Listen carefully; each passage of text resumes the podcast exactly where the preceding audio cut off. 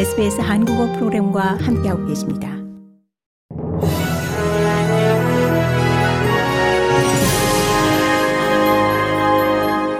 (2023년 1월 5일) 목요일 저녁에 SBS 한국어 간추린 주요 뉴스입니다. 빅토리아주 경찰은 SBS 한국어 프로그램 앞으로의 서신을 통해 지난 연말 도클랜드의 한 아파트에서 사망한 채 발견된 51세 여성이 한국 국적자이자 호주 영주권자라고 확인하며 이 피해자의 신원은 공개할 수 없다고 전했습니다. 지난달 30일 오후 1시 30분 빅토리아주 경찰은 그 주 초 멜번 CBD에서 사망한 31세 중국 국적 여성에 대해 조사하기 위해 도클랜드 워터사이드 플레이스에 있는 한 아파트를 방문했는데 그곳에서 51세 여성의 시신을 발견했습니다.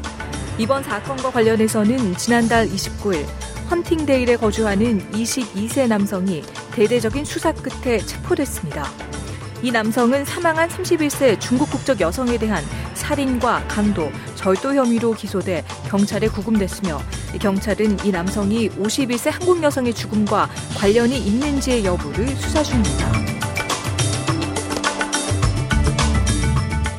서호주 더비 지역으로 향하는 도로가 홍수로 폐쇄됐습니다. 비상서비스 본부는 킴벌리 지역 주민들을 대피시키기 위해 분투 중입니다. 서호주주 피츠로이 크로싱 지역과 10개가 넘는 원주민 공동체가 이미 슈퍼마켓과 주택이 침수되는 등 기록적인 홍수 피해를 입었습니다. 부름 지역에서는 지난 24시간 동안 무려 160mm 이상의 비가 내렸습니다.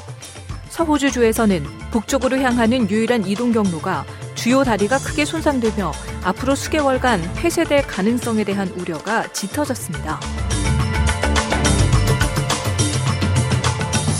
시리아에서 호주로 송환된 한 호주 여성이 2014년 소위 이슬람 국가가 통치하는 지역에 들어가 그대로 체류했던 혐의로 기소됐습니다.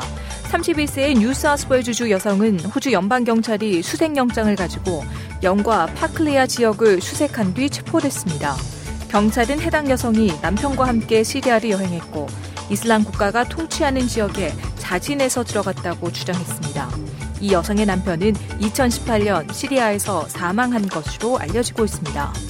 뉴사우스웨일주의 공동 반테러팀 측은 이번 체포에 대해 복잡하고 장기적인 조사에 따른 것이라고 말했습니다. 뉴사우스웨일스 주정부는 호주에서는 처음으로 최대 30개의 다른 언어로 서비스를 제공하는 정신건강 도움 전화를 발족했습니다. 이중 언어를 구사하는 의료 전문가들로 제공되는 이번 서비스에는 한국어를 포함 아랍어, 중국어, 그리스어, 베트남어, 우크라이나어 등이 포함됐습니다. 보니 테일러 뉴사스웨주주 정신건강 장관은 다양한 공동체 주민들이 정신 건강에 대한 서비스를 제공받을 수 있도록 진입 장벽을 없애기 위한 노력이라고 말했습니다.